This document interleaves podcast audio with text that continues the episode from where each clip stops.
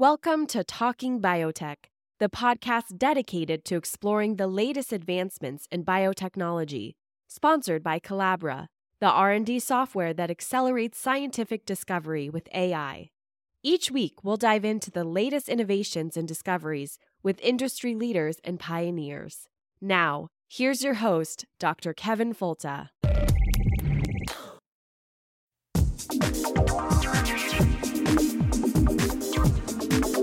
I want to see science serve a useful purpose to improve the standard of living for all people.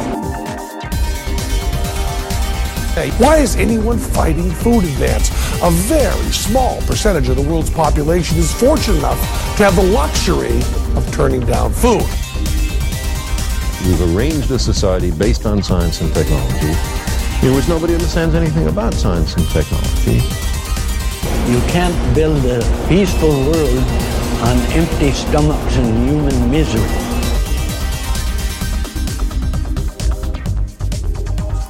You're listening to the Talking Biotech podcast. It's the weekly podcast that explores issues in agricultural and medicinal biotechnology. Your questions and concerns are answered using a science based approach with the goal of moving innovations to applications with communication. Now, here's your special guest host. Today's guest on the Talking Biotech podcast is Dr. Doug Sammons from Monsanto. Welcome to the podcast, Doug. Thank you.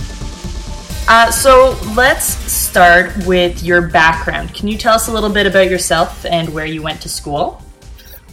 Well, uh, I work at Monsanto now, but I'm uh, the father of seven kids and seven grandkids. Uh, we live here in uh, the central United States, just west of St. Louis. Um, and uh, I went to school at uh, Ohio State University and got a, a, um, bachelor's degree in biochemistry and a PhD in chemistry, studying uh, enzyme mechanism chemistry.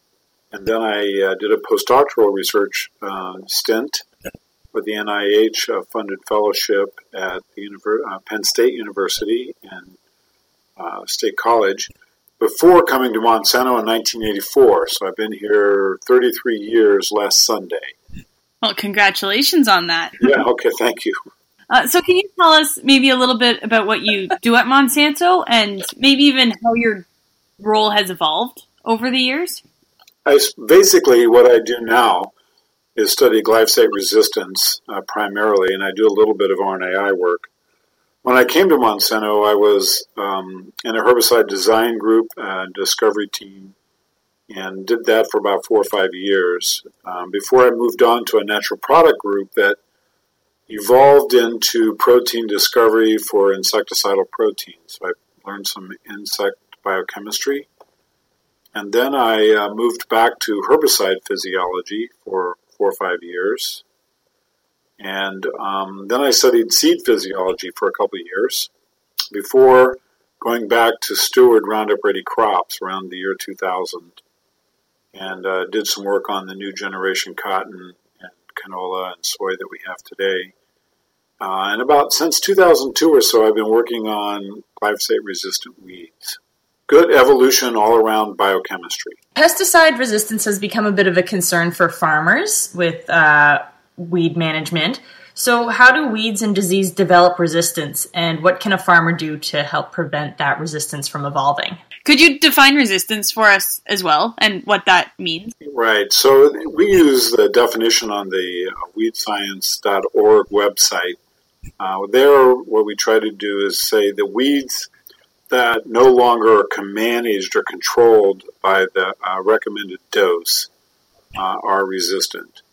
Um, but in theory, when you're out there and you, you, spray two times the herbicide because of overlap, it's really between the, the 1x dose and the 2x dose uh, for weeds to be resistant, that survive, and set seed. So the key part there is they set seed and have progeny. And that would be a resistant weed. Now, some people say, well, you know, you need to take the next generation and, and make seed and demonstrate it again that it's heritable. But usually, when you collect seed from the field, that's that's what they are. They're demonstrating heritable resistance. So, how do weeds and diseases develop a resistance? Well, they develop by by you know a process similar to natural selection. I mean, if you put selection pressure on them by using uh, a particular herbicide a lot in a system, um, then you will select for resistance. But in order for resistance to appear occur, you have to have survivors. And so for weeds, um, it's it's because you know we have this um, economic threshold for um, control. That is to say, it's easy to get 85% of the weeds dead or controlled, but it might cost too much to do the next 15%, so we'll let some survivors persist. And it's those survivors, I think, that are the nucleus for the resistance that we have today because we we don't really have a zero tolerant policy or didn't have for very many, many years. This is pretty difficult to do with other pesticides because fungi and insects are moving around a lot. So it's always been a problem for them. But for weeds in a stationary system, it's mostly because we allowed survivors, I think. Okay. Yeah, that makes sense. Well, so what would a farmer be able to do to prevent resistance from evolving then? Well, these days, you know, a lot of people initially said, well, they need to rotate. The problem with that is, well, there's a couple things wrong with it. Uh, rotation is a word that has a very positive connotation in agriculture. Uh, and mostly because of disease, I think, in crops where people planting the same crop over and over again accumulate disease that carries over from year to year. Um, and so the idea of rotating crops was a good idea. And then the idea that the soil would be conditioned by different crops was also a good idea. But in weeds, uh, rotating herbicides, as it were, doesn't really help you because if the other herbicide doesn't work as well, then you let the selected population populate itself. And so when you come back to the other, you know, herbicide selection, you have more individuals to take care of. And so what people have found is that admixing multiple mode of actions does a better job of keeping the resistance under uh, managed instead of blowing up. And so today our recommendations are generally uh, to use a diversified system that takes advantage of multiple ways to control the weeds. So some pre-herbicides, post-herbicides, in mixtures, um, and then to think about the weed control system as an all-year process instead of just a seasonal process, because some of the weeds, um, for instance, in the Mid South, uh, the amaranth, Palmer amaranth, um, will come on near harvest and, and make enough seed to be a major problem next spring. And so it's not okay just to harvest and walk away. You have to worry about what goes on post harvest and pre planting. So um, sustainable management really then is all about making sure we take out um, more seed than we put back. And uh, when we look at different species, we can see that some species this would be very difficult when they have very high seed drop numbers like the amaranth do, uh, hundreds of thousands of seeds, even in some cases per plant. Um, this makes it very difficult. So the somebody like Stanley Culpepper at University of Georgia would say, you know, a dozen or so plants per acre is all you're allowed for sustainable culture in a cotton field. Uh, but for other plants that have many fewer seeds, morning glory or something like that, uh, there might be a different tolerance level for sustainability. So we haven't adjusted our concept of weed management down to the species level yet. And I think that kind of creates a problem for us. Um, and so there's some evolution going on right now in weed science and the way we think about that. Do you think the development of resistance has driven that change in thinking? Yes. I mean, the, the, the development of glyphosate resistant Palmer in 2005 in the Mid South and its spread has really found every weakness in our in our management system. And so, you know, some things we were doing we took for granted, and or maybe we're a little sloppy. And uh, this weed really just wrecked havoc, where it was able to get a good uh, footprint. And um, and so that required farmers to be really good about managing it. And so I think it has um, driven a lot of concepts about how to do that in a sensible uh, dollars and cents way, and that's practical. So, do you think you could very broadly explain the concept of RNAi and how it works? Well, in plants, you know, it's so it's in in um, different organisms. Um, right, I think the the process of RNAi is known in plants and in animals for sure.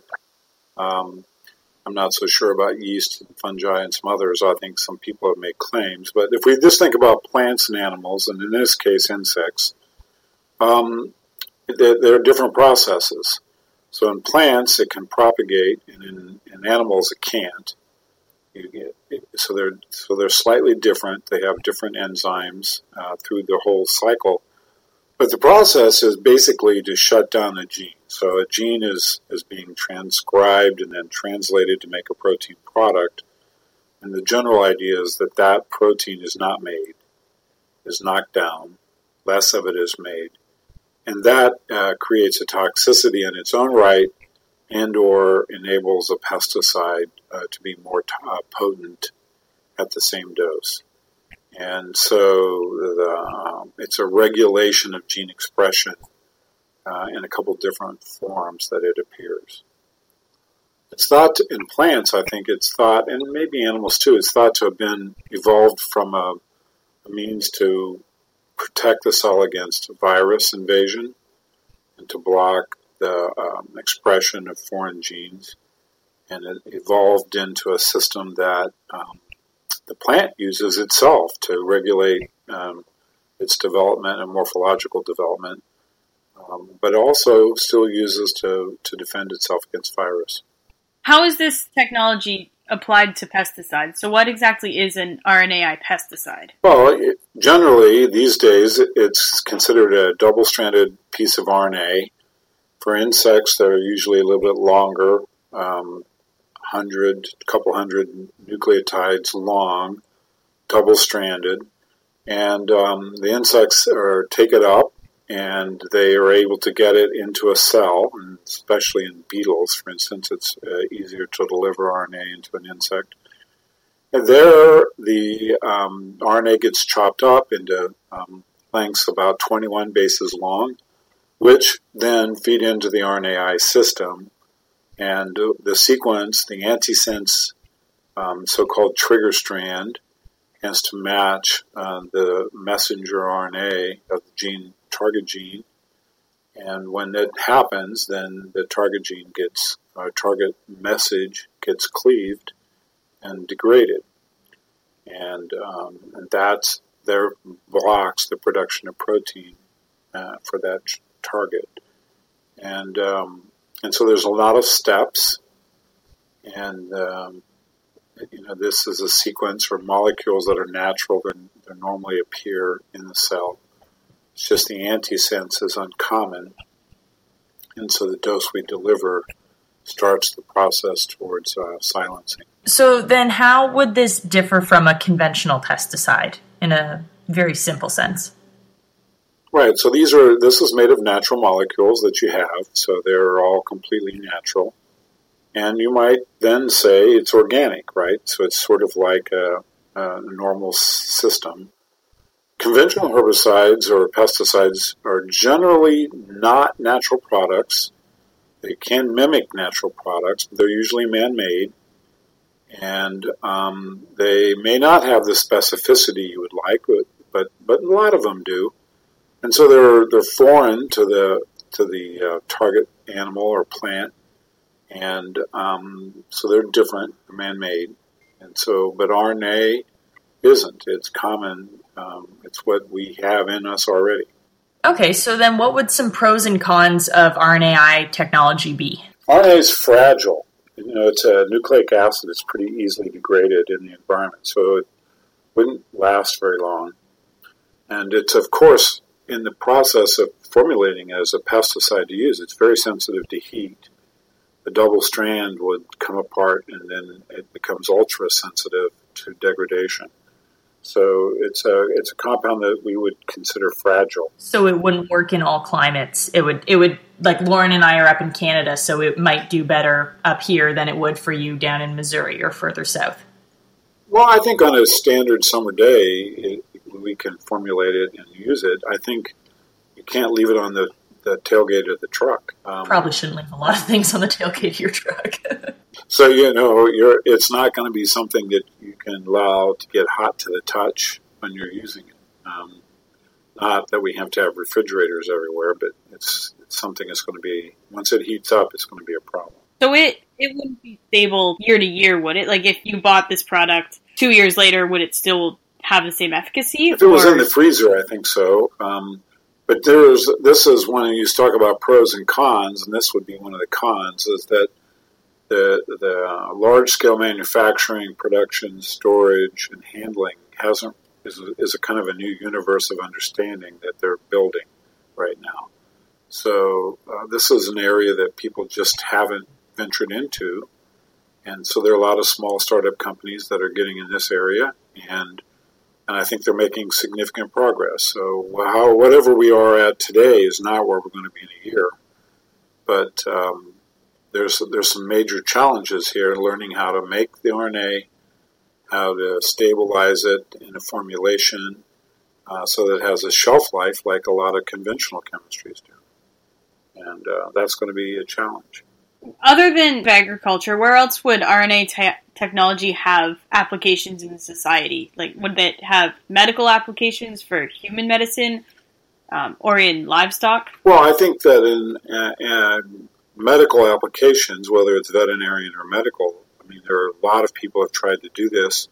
I think the major pharmaceutical companies have spent literally billions of dollars uh, because of the promise that it held um, there are a couple of major difficulties. One is the delivery of the molecules in an animal system is very difficult. And um, I, I think that progress has been made, but some discoveries needed to be made. And I think a lot of the early effort was thwarted because people couldn't figure out how to really deliver an efficacious dose. And then, of course, once you've got it into the animal, into the bloodstream, um, you have to get it delivered to the target without getting it degraded. And so the uh, pharmaceutical industry has resulted to um, kind of kind of a conventional drug discovery concept, and that is make the molecules non-natural so they're not easily degraded. And that's been very, very challenging and very expensive. So I wouldn't say they are defeated, but because uh, there's such a huge promise for the ability to control some genes in medical um, diseases, but um, but there is a lot of stuff to learn to make it so that it's routine. We're a long way from that. This this might be outside of the scope of your knowledge about RNAi, but I wonder if for human medical applications, if they could make it work, if they had some sort of coding that was harder to degrade. Um, my cousin works with uh, antibiotics and uh, bacterial resistant stuff. And I know he's found that some bacteria have coatings that make them very hard to break down.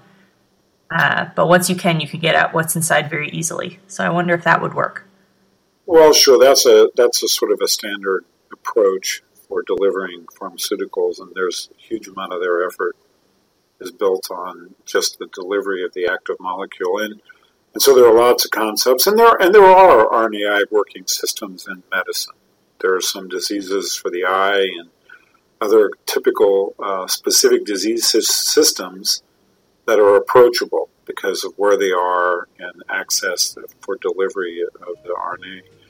Um, so I don't mean to say that people haven't made good progress on some things, uh, but as a, as a general overall uh, solving problems for every disease, it's got a long way to go. So, I think we'll take a short break right there. We're talking to Dr. Doug Sammons, and then when we come back, we'll talk a little bit more about his views on uh, working in food and agriculture. Thank you for listening to the Talking Biotech podcast.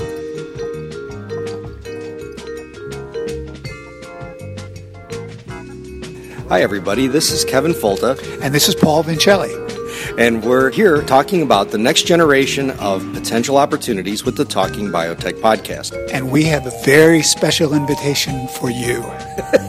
okay, so here's the deal. What we're looking for is to expand the opportunities of using this vehicle to expose more people to the opportunities within science communication. How do you build your brand by potentially hosting a Talking Biotech episode? Hosting a Talking Biotech episode accomplishes many things for me. One is I learn more about a topic that I'm interested in. And uh, two is I develop some skills on science communication and do it in a way that's really quite friendly and interactive. So, how you do it is really simple. All you need to do is identify someone you would like to talk to, learn something about what they do, make the interview time to talk to them, and have the conversation. It's really simple. You do that, send us the audio files, and I'll take care of the rest. And uh, I'll offer myself to mentor somebody who wants to, uh, you know, stick their toe in the water and try it out. Yeah. And in the days of standing up for science, there's no better way for you to stand up for the science you enjoy and that you would like to communicate to others than to share those important stories. And use this platform to talk about what you're interested in. So think about it. It's a uh, wonderful opportunity, and we're excited to extend it to you. And now back to the Talking Biotech podcast.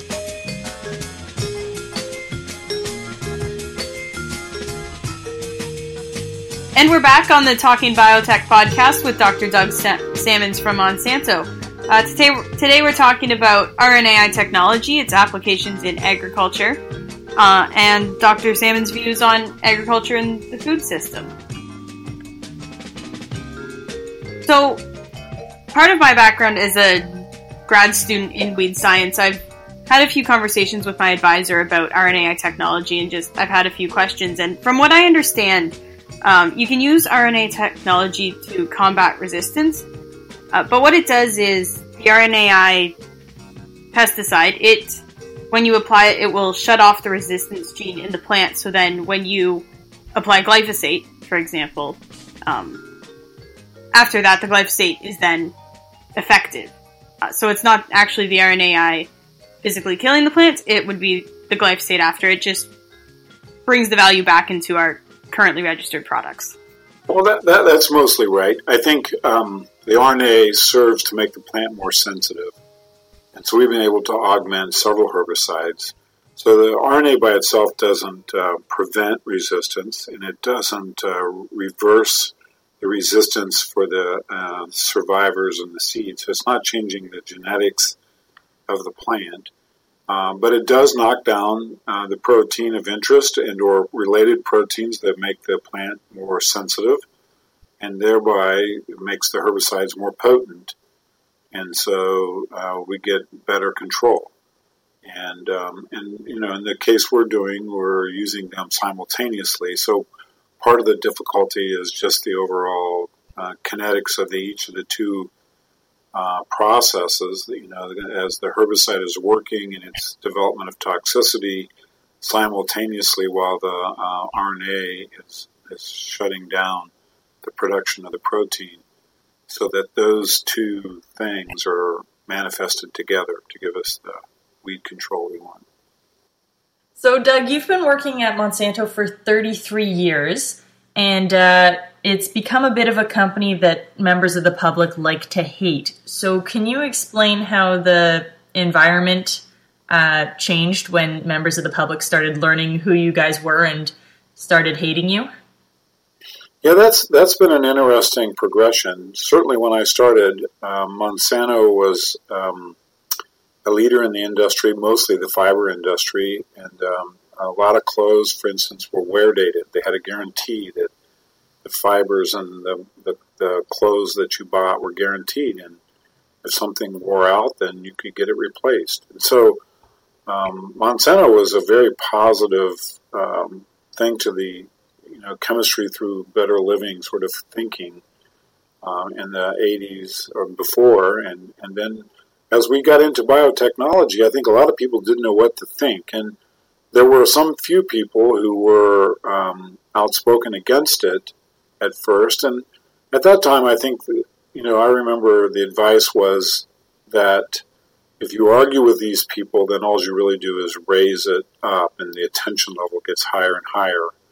So the best thing to do is just sort of um, be polite and, and it'll go away.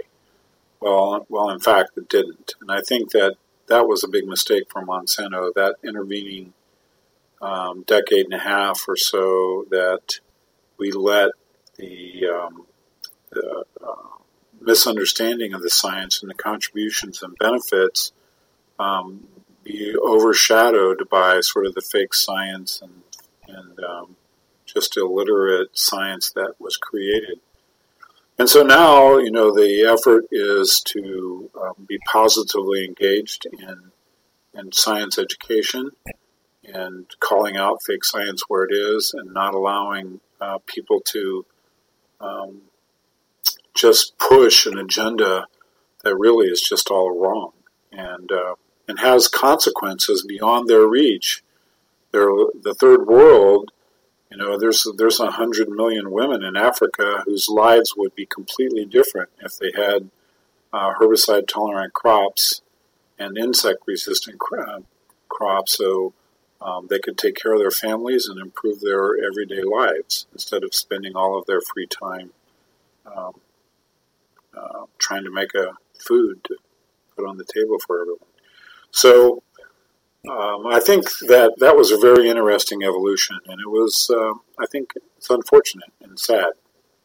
If there was one thing that you wish the general public understood about food production and what you do for a living, what would that one thing be? You know, I think I thought about this for a while um, and over the years, and you know, what is it that I, I get a kick out of the idea that um, just this my little job and my, the little stuff that I do uh, improves the world's food security.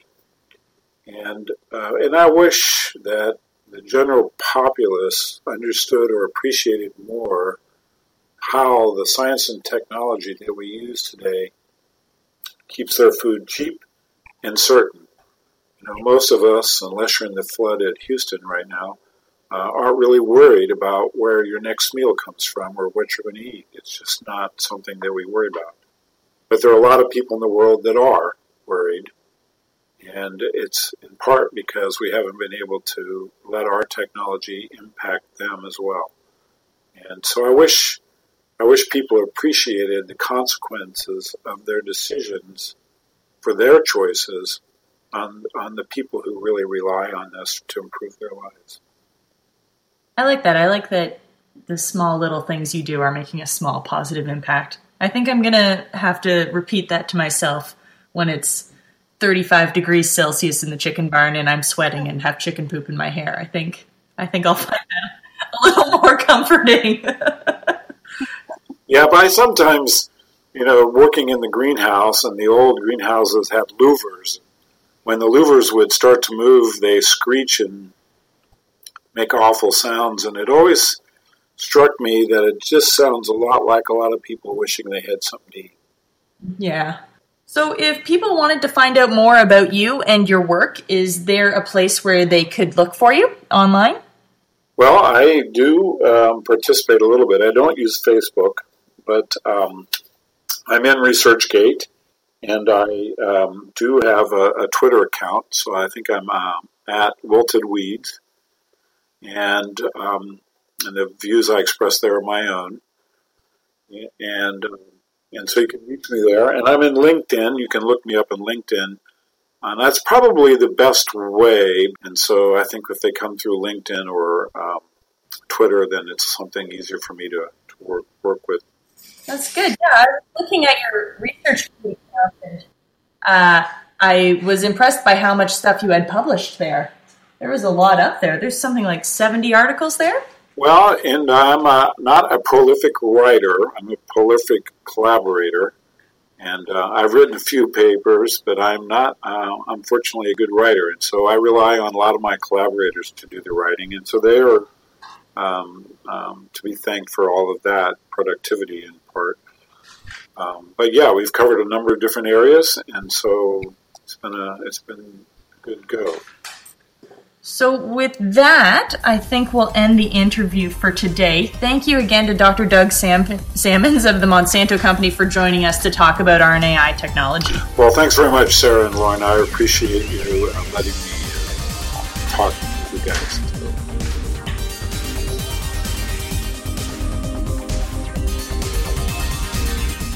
Thank you for listening to the Talking Biotech podcast. Please send your suggestions for guests, comments, or questions to talkingbiotech at gmail.com. Please write a review on iTunes and recommend this podcast to a friend. More downloads and reviews raise the visibility of this podcast and help us reach a wider audience with science.